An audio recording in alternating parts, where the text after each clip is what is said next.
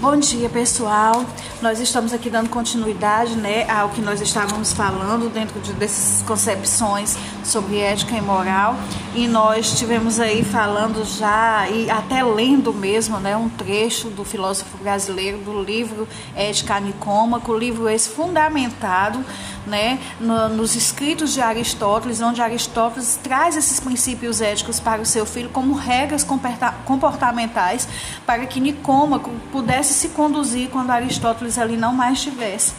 E aí essas regras elas vão perpassando em meio tempo e até hoje as concepções éticas elas são estudadas e serão sempre, né? Elas vêm da, da Grécia antiga, elas vêm dessas concepções aristotélicas, mas à medida que o tempo passa elas vão sendo estudadas porque não depende, não é uma coisa pronta, engessada e amarrada que tenha que ficar ali. Cada povo tem sua cultura, cada, cada segmento tem seu código de ética e cada segmento com seu código de ética vai desaguar nos princípios morais que depende muito de culturas e tradições. Para que isso fique mais claro, deixa eu falar aqui para vocês. Por exemplo, aqui no Brasil, é, nós temos a, a ideia né, da monogamia. Ou seja, por exemplo, aqui há uma lei que ampara os casamentos entre homem ou mulher, ou, ou, não importa o gênero, como seja, mas de uma pessoa única, certo? E aí, por exemplo, se você burla essa lei, você vai ter que responder por isso, porque aqui no Brasil preconiza essa questão. Porém, alguns países que têm um contexto religioso, e essa interferência das religiões nós vamos já falar também, que tem um contexto religioso diferente, adotam uma política da poligamia, onde as pessoas podem ter mais de um casamento e isso não as fazem responder nenhum tipo de condição da justiça por conta disso aí, visto que isso faz parte da sua cultura. Por isso que nós precisamos falar que a ética, né, e essa questão da ética e da moralidade, ela não depende dos nossos achismos nem dos nossos pensamentos né? Mas ela, ela perpassa por um eixo social onde nós compreendemos que ela vai dentro da tradição e da cultura.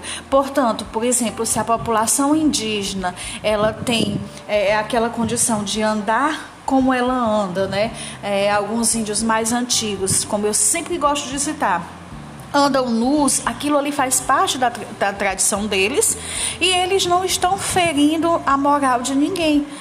Mas, se aqui dentro da nossa cidade alguém pratica esse ato, por exemplo, sai por aí no meio da rua nu, como a gente sempre conversa, vai ter que responder por estar fazendo isso, visto que isso fere a moral das pessoas que estejam vendo a cena.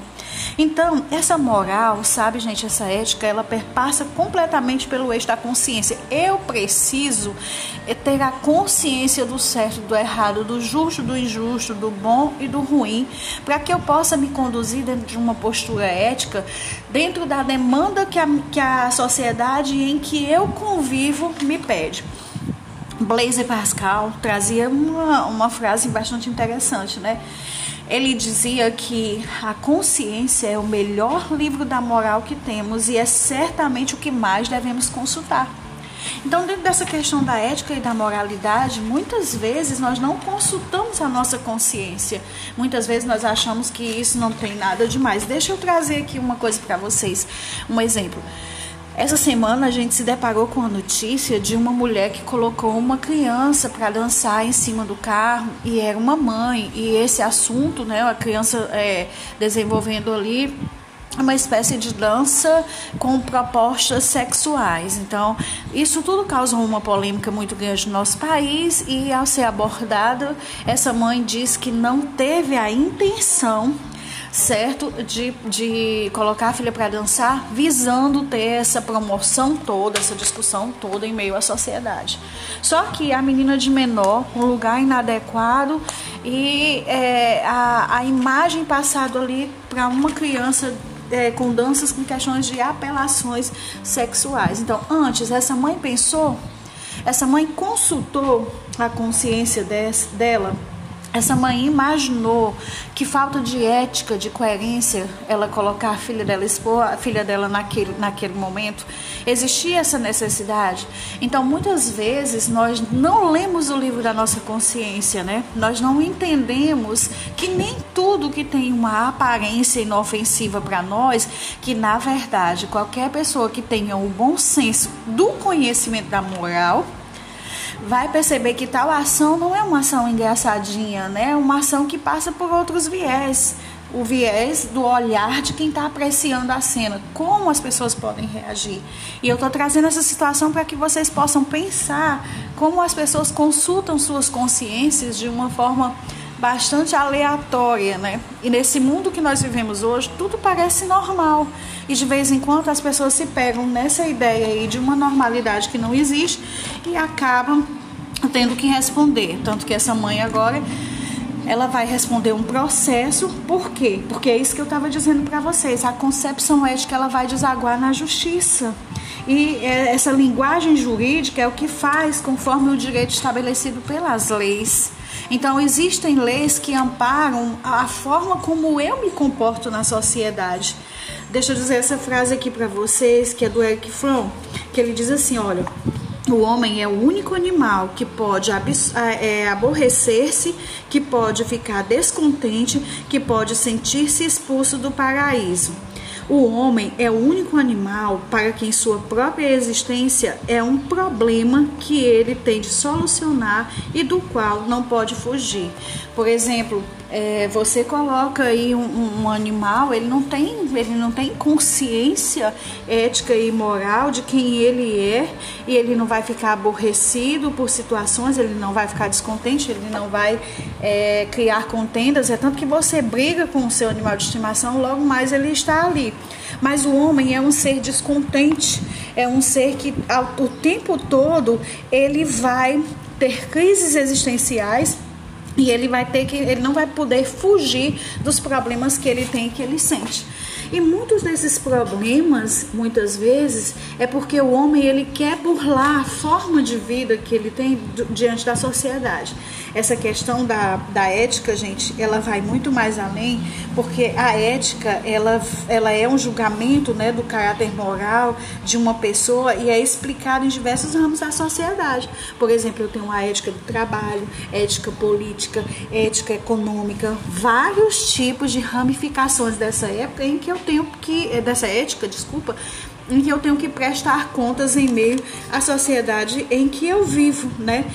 E aí, assim, tudo isso, gente, trazendo novamente a vivência aristotélica, né? A ética, ela funciona em prol dessa felicidade que as pessoas procuram tanto e que precisa acontecer do ponto de partida do bem comum para todos.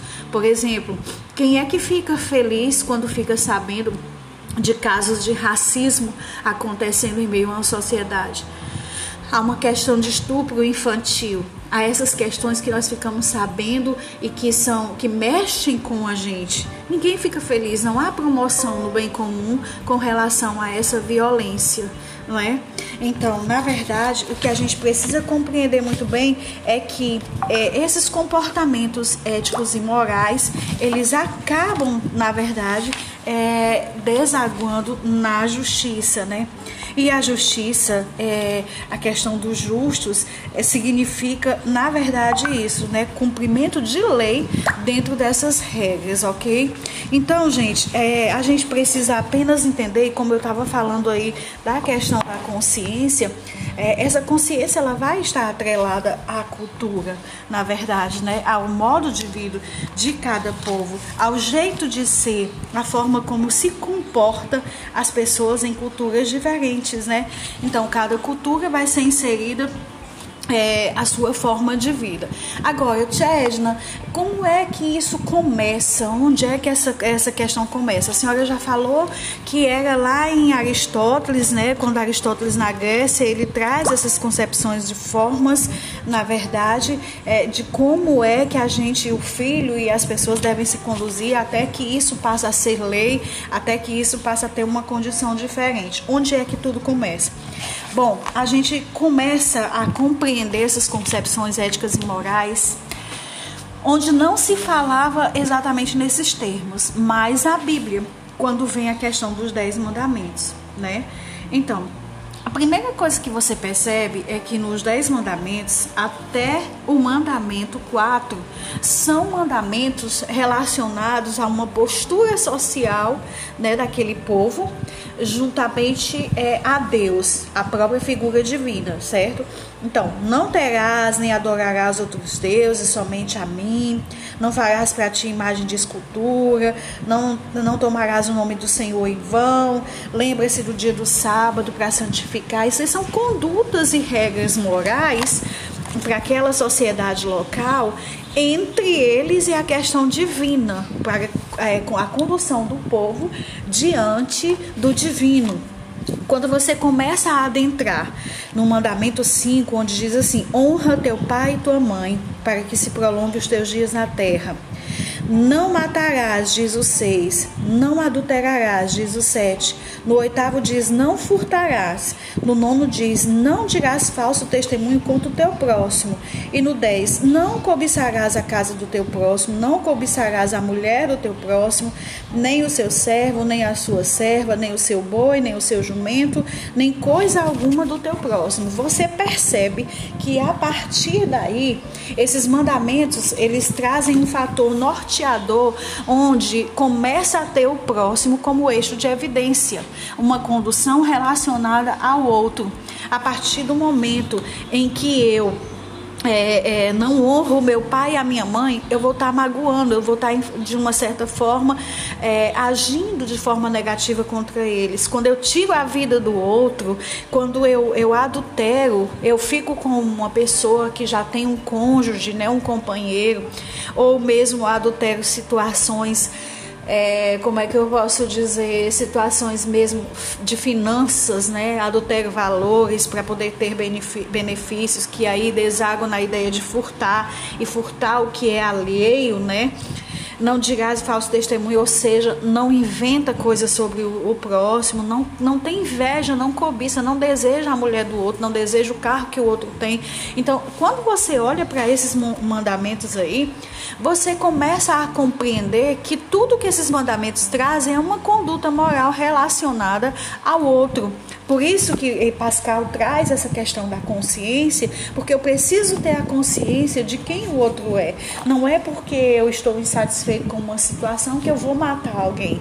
Então, esses mandamentos eles já traziam, na verdade, esses nortes morais. Só que a sociedade não cumpre. A sociedade coloca os seus valores acima de qualquer coisa. E eu trago esse exemplo bíblico para a gente ver onde é que tudo começa. O cuidado que se tem que ter em relação aos outros, né? Começa bem lá atrás, né? E você já pensou isso foram regras impostas por Deus naquele tempo para que a sociedade, a comunidade local, não, não com esse nome ainda, pudesse funcionar de uma forma mais organizada e menos violenta ainda naquele tempo. Então, ao longo do tempo foi perpassando por outras situações até que isso chegue aos tribunais, à Constituição, a ideia do que é crime, do que não é, onde é que essa ética vai perpassar para que chegue até a justiça e tudo isso para que vocês percebam também é, essa questão muito relacionada ao eixo cultural, né? Porque em alguns lugares, algumas dessas normas, elas não são aplicadas. Mas para que vocês percebam também que o contexto ético, ele já vem de longe, né? Se vai ser obedecido ou não, aí é que são elas mas que a grande maioria desses plantios tem uma colheita judicial, né, dentro da justiça. Então, o que, que a gente quer dizer com tudo isso, com essa nossa conversa, né? Na verdade, gente, a, as coisas elas têm consequência. E se elas não fossem assim analisadas, o mundo estava de cabeça para baixo. Graças a Deus que existe esse conceito moral de entendimento do que é justo, do que é injusto, as penalidades, as questões aí que são analisadas a partir da Constituição. É, onde são estudadas as penas, os delitos, que tipo de, de, de coisas requerem fianças. E assim a gente também vai podendo compreender que a ética é, dentro da questão judiciária nem sempre vai ser justa também, infelizmente, né? Mas aí deixa eu dizer uma coisa para vocês já que a gente entrou é, dentro dessa ideia e da, da, da, questão religiosa, né, aí a gente vai perceber também condutas éticas e morais dentro de outras questões religiosas. Por exemplo, no hinduísmo, onde se pode encontrar, a gente é, é, encontrou esses tópicos que nós estávamos falando dentro de uma concepção bíblica, né? No hinduísmo, essas leis morais e religiosas elas são encontradas no Bhagavad Gita, né? É, que é o cântico celestial, né? No budismo, essas leis elas são descobertas por Budas nos, nos 31 livros organizados na coleção chamado Tripitaka, né, que ele chamou Triptak, como eles chamam. No judaísmo, as leis morais são encontradas na Torá. Né? E no islamismo, os adeptos se submetem a Allah dentro da questão do Alcorão. Então, o que são? Por que, que eu estou trazendo esses livros para vocês? Porque, de uma certa forma, eles se norteiam por alguns escritos, né? E aí é onde a gente entra, por exemplo, é, é, é a conduta moral e religiosa. Só que dentro desses países, né, onde predomina o hinduísmo, o budismo, o judaísmo, é, o islamismo, essa religião tem tanta força ao ponto de ser ela que conduz as concepções morais. Então, a consciência de pecado para essas pessoas fazem com que eles tenham um outro tipo de comportamento mediante a sociedade. E aí, por exemplo, aqui no Brasil, algumas situações, como é um estado laico, né? As pessoas têm várias religiões, não é uma religião que vai dizer, na verdade, a forma de conduta das pessoas aqui, as concepções éticas das pessoas, né? São inúmeras, inúmeros fatores. Então, nós temos a Constituição brasileira. É, é, quando for no próximo ano, vocês terão a possibilidade de, de analisar o Vademecum, né? Que é um livro onde está ali descrita todas as questões de leis, de penalidade, quando as pessoas burlam essas questões morais dentro do nosso país, aquilo que se faz lei. Então, a minha condução, ela precisa ser conduzente condizente, desculpa, com o modo de vida das pessoas do meu país. Por quê? Porque algumas ações minhas podem acarretar em algumas circunstâncias gerenciadas pela lei, pela Constituição do meu país. Então, é, a gente precisa, na verdade, entender essa ideia, né? E assim, a moral, gente, ela, ela deve ser livre, né? Para que se possa se escolher as coisas sem coação, ou seja, sem que eu seja obrigado. Porém, eu tenho que ter consciência dos meus atos, eu tenho que ter responsabilidade sobre as minhas escolhas, porque cada pessoa vai responder pelas suas escolhas, certo? Então, é, eu vou dar, prestar conta na sociedade se eu não me portar é, do jeito das regras morais do lugar em que eu vivo, do modo de vida em que a sociedade que eu faço parte vive. Então, eu convido vocês. É, a, a, entender, porque já já nós vamos compreender essa ideia de liberdade dentro de um eixo social, e eu preciso compreender que essa liberdade ela é contextualizada na disciplina. Eu sou livre para escolher o que eu devo fazer, porém eu tenho que entender que se eu escolho algo negativo, eu também vou ter um retorno negativo. Se eu escolho algo positivo, eu tenho é, uma conduta ilibada, um comportamento onde as pessoas é, admiram, isso pode me trazer bônus. Muitas e muitas vezes as nossas atividades, a nossa forma de nos conduzirmos em sociedade, é, ela é analisada pelas outras pessoas. E conforme nós agimos, nós somos convidados muitas vezes a participar de trabalhos. As pessoas, quando vão contratar alguém, elas verificam nossas redes sociais para que elas vejam como é a nossa condução ali perante a sociedade. São valores que a gente ainda não tinha falado.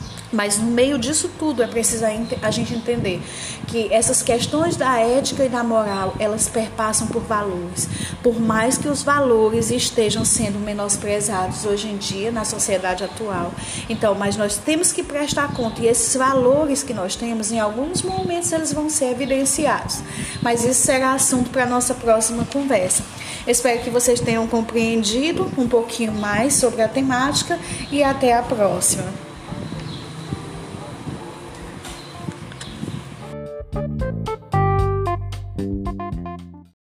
Bom dia, pessoal. Nós estamos aqui dando continuidade né, ao que nós estávamos falando dentro de, dessas concepções sobre ética e moral. E nós tivemos aí falando já, e até lendo mesmo, né, um trecho do filósofo brasileiro do livro Ética Nicômaco, livro esse fundamentado né, no, nos escritos de Aristóteles, onde Aristóteles traz esses princípios éticos para o seu filho como regras comportamentais para que Nicômaco pudesse se conduzir quando Aristóteles ali não mais estivesse. E aí essas regras elas vão perpassando em meio tempo e até hoje as concepções éticas elas são estudadas e serão sempre, né? Elas vêm da, da Grécia antiga, elas vêm dessas concepções aristotélicas, mas à medida que o tempo passa elas vão sendo estudadas porque não depende, não é uma coisa pronta, engessada e amarrada que tenha que ficar ali. Cada povo tem sua cultura, cada, cada segmento tem seu código de ética e cada segmento com seu código de ética vai desaguar nos princípios morais que depende muito de culturas e tradições. Para que isso fique mais claro, deixa eu falar aqui para vocês. Por exemplo, aqui no Brasil, é, nós temos a, a ideia né, da monogamia. Ou seja, por exemplo, aqui há uma lei que ampara os casamentos entre homem ou mulher, ou, ou, não importa o gênero, como seja, mas de uma pessoa única, certo? E aí, por exemplo, se você burla essa lei, você vai ter que responder por isso, porque aqui no Brasil preconiza essa questão. Porém, alguns países que têm um contexto religioso, e essa interferência das religiões nós vamos já falar também, que tem um contexto religioso diferente, adotam uma política da poligamia, onde as pessoas podem ter mais de um casamento e isso não as fazem responder nenhum tipo de condição da justiça por conta disso aí, visto que isso faz parte da sua cultura. Por isso que nós precisamos falar que a ética, né, e essa questão da ética e da moralidade, ela não depende dos nossos achismos nem dos nossos pensamentos né? Mas ela, ela perpassa por um eixo social onde nós compreendemos que ela vai dentro da tradição e da cultura. Portanto, por exemplo, se a população indígena ela tem é, aquela condição de andar como ela anda, né? É, alguns índios mais antigos, como eu sempre gosto de citar, andam nus, aquilo ali faz parte da, da tradição deles e eles não estão ferindo a moral de ninguém. Mas, se aqui dentro da nossa cidade alguém pratica esse ato, por exemplo, sai por aí no meio da rua nu, como a gente sempre conversa, vai ter que responder por estar fazendo isso, visto que isso fere a moral das pessoas que estejam vendo a cena. Então, essa moral, sabe, gente, essa ética, ela perpassa completamente pelo eixo da consciência. Eu preciso ter a consciência do certo, do errado, do justo, do injusto, do bom e do ruim, para que eu possa me conduzir dentro de uma postura ética, dentro da demanda que a, que a sociedade em que eu convivo me pede. Blaise Pascal trazia uma, uma frase bastante interessante, né? Ele dizia que a consciência é o melhor livro da moral que temos e é certamente o que mais devemos consultar. Então, dentro dessa questão da ética e da moralidade, muitas vezes nós não consultamos a nossa consciência. Muitas vezes nós achamos que isso não tem nada demais. Deixa eu trazer aqui uma coisa para vocês, um exemplo. Essa semana a gente se deparou com a notícia de uma mulher que colocou uma criança para dançar em cima do carro e era uma mãe. E esse assunto, né, a criança é, desenvolvendo ali uma espécie de dança com propostas sexuais. Então, isso tudo causa uma polêmica muito grande no nosso país e ao ser abordada, essa mãe diz que não teve a intenção certo de, de colocar a filha para dançar, visando ter essa promoção toda, essa discussão toda em meio à sociedade. Só que a menina de menor, um lugar inadequado e é, a, a imagem passada ali para uma criança é, com danças com questões de apelações sexuais. Então, antes, essa mãe pensou, essa mãe consultou a consciência dela essa mãe imaginou que falta de ética, de coerência, ela colocar a filha dela, expor a filha dela naquele, naquele momento. Existia essa necessidade. Então, muitas vezes, nós não lemos o livro da nossa consciência, né? Nós não entendemos que nem tudo que tem uma aparência inofensiva para nós, que na verdade, qualquer pessoa que tenha o bom senso do conhecimento da moral, vai perceber que tal ação não é uma ação engraçadinha, né? É uma ação que passa por outros viés. O viés do olhar de quem está apreciando a cena, como as pessoas podem reagir. E eu estou trazendo essa situação para que vocês possam pensar como as pessoas consultam suas consciências de uma forma bastante aleatória, né? E nesse mundo que nós vivemos hoje, tudo parece normal. E de vez em quando as pessoas se pegam nessa ideia aí de uma normalidade que não existe e acabam tendo que responder. Tanto que essa mãe agora ela vai responder um processo, por quê? Porque é isso que eu estava dizendo para vocês, a concepção ética ela vai desaguar na justiça. E é, essa linguagem jurídica é o que faz conforme o direito estabelecido pelas leis. Então, existem leis que amparam a forma como eu me comporto na sociedade. Deixa eu dizer essa frase aqui para vocês, que é do Eric Fromm, que ele diz assim: olha. O homem é o único animal que pode é, aborrecer-se, que pode ficar descontente, que pode sentir-se expulso do paraíso. O homem é o único animal para quem sua própria existência é um problema que ele tem de solucionar e do qual não pode fugir. Por exemplo, é, você coloca aí um, um, animal, ele não tem, ele não tem consciência ética e moral de quem ele é, e ele não vai ficar aborrecido por situações, ele não vai ficar descontente, ele não vai é, criar contendas. É tanto que você briga com o seu animal de estimação, logo mais ele está ali. Mas o homem é um ser descontente, é um ser que ao, o tempo todo ele vai ter crises existenciais e ele vai ter que, ele não vai poder fugir dos problemas que ele tem, que ele sente. E muitos desses problemas, muitas vezes, é porque o homem ele quer burlar a forma de vida que ele tem diante da sociedade.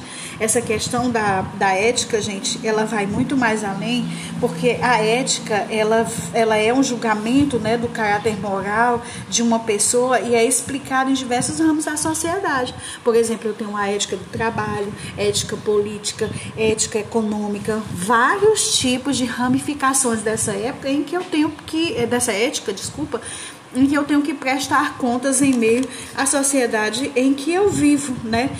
E aí, assim, tudo isso, gente, trazendo novamente a vivência aristotélica, né? A ética, ela funciona em prol dessa felicidade que as pessoas procuram tanto e que precisa acontecer do ponto de partida do bem comum para todos.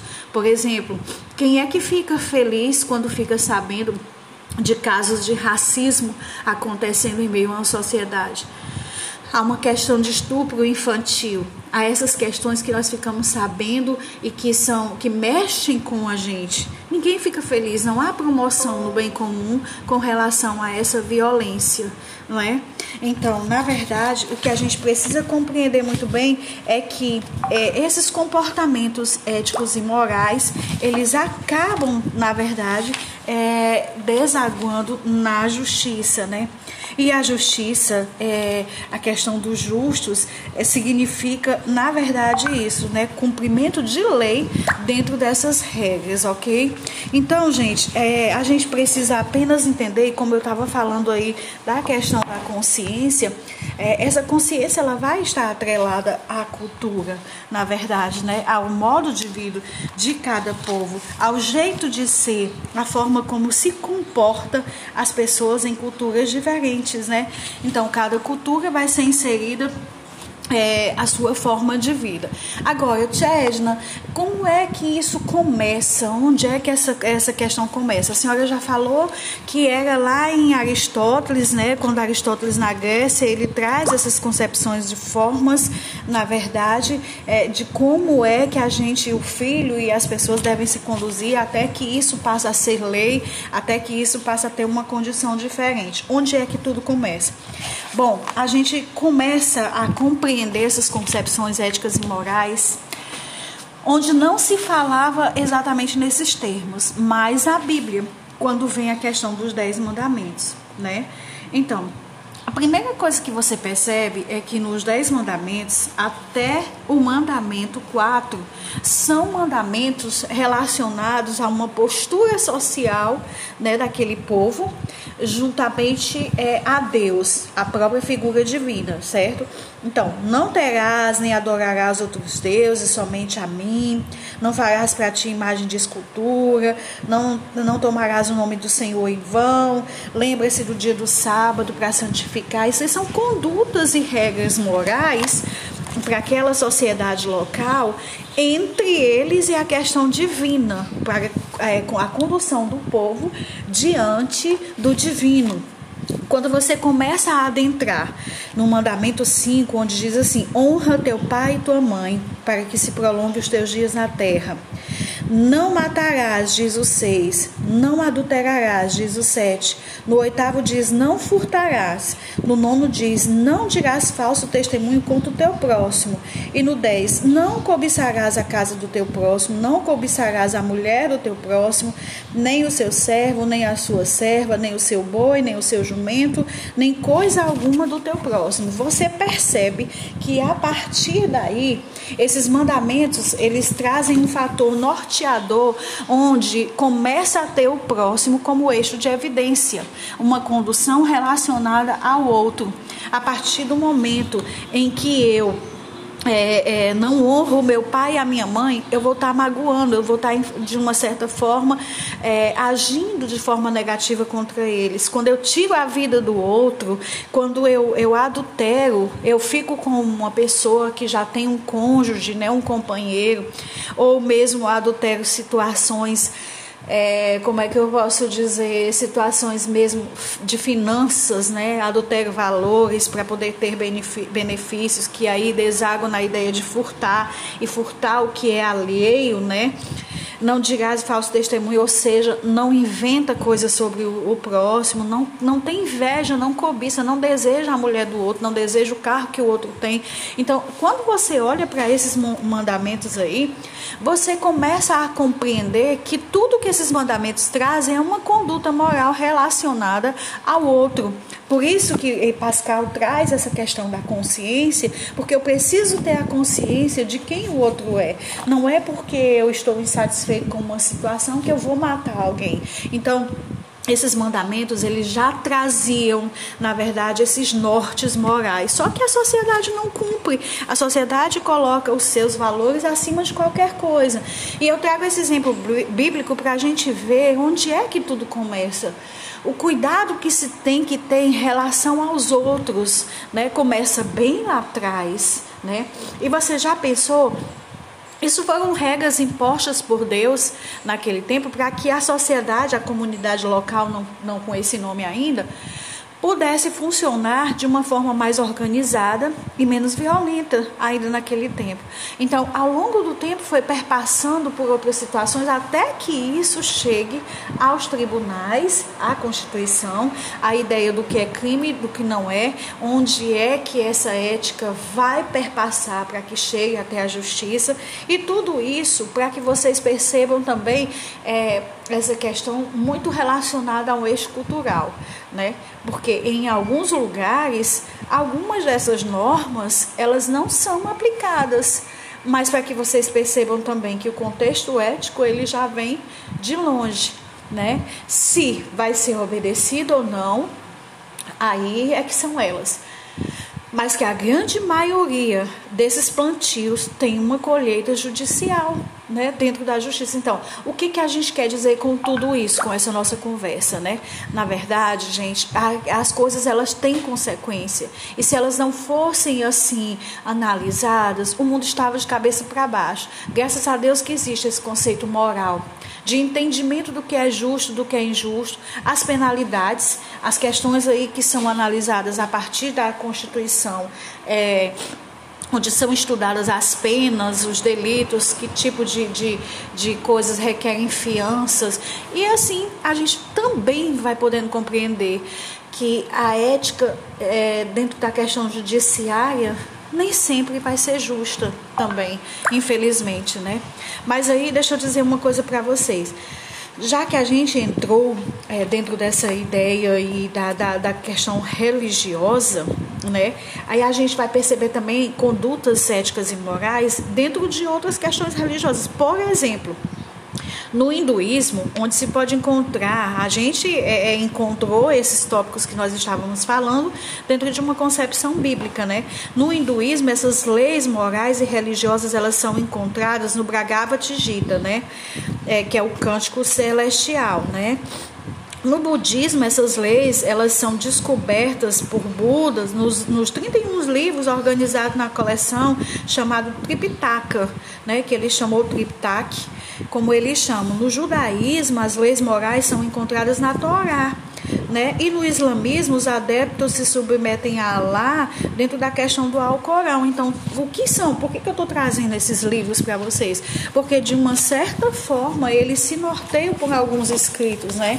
E aí é onde a gente entra, por exemplo, é, é, é a conduta moral e religiosa. Só que dentro desses países né, onde predomina o hinduísmo, o budismo, o judaísmo, é, o islamismo, essa religião tem tanta força ao ponto de ser ela que conduz as concepções morais. Então, a consciência de pecado para essas pessoas fazem com que eles tenham um outro tipo de comportamento mediante a sociedade. E aí, por exemplo, aqui no Brasil, algumas situações, como é um estado laico, né? As pessoas têm várias religiões, não é uma religião que vai dizer, na verdade, a forma de conduta das pessoas aqui, as concepções éticas das pessoas, né? São inúmeras, inúmeros fatores. Então, nós temos a Constituição brasileira. É, é, quando for no próximo ano, vocês terão a possibilidade de, de analisar o Vademecum, né? que é um livro onde está ali descrita todas as questões de leis, de penalidade, quando as pessoas burlam essas questões morais dentro do nosso país, aquilo que se faz lei.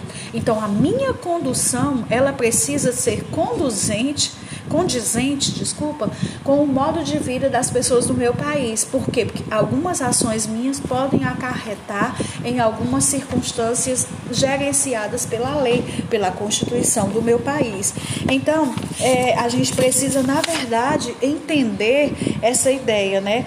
E assim, a moral, gente, ela, ela deve ser livre, né? Para que se possa se escolher as coisas sem coação, ou seja, sem que eu seja obrigado.